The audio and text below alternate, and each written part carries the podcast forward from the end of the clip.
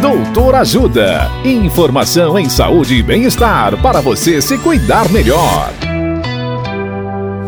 Nesta edição do Doutor Ajuda, vamos saber mais sobre câncer de esôfago.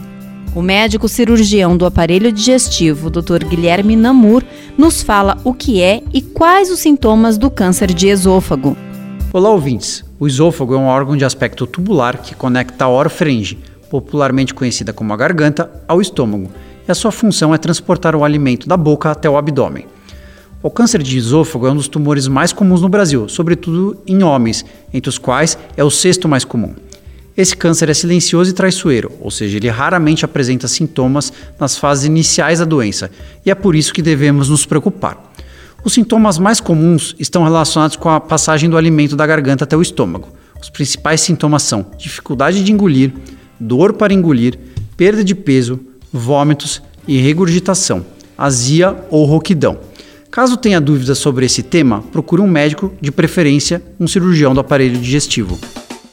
Dicas de saúde sobre os mais variados temas estão disponíveis no canal Doutor Ajuda no YouTube. Se inscreva e ative as notificações.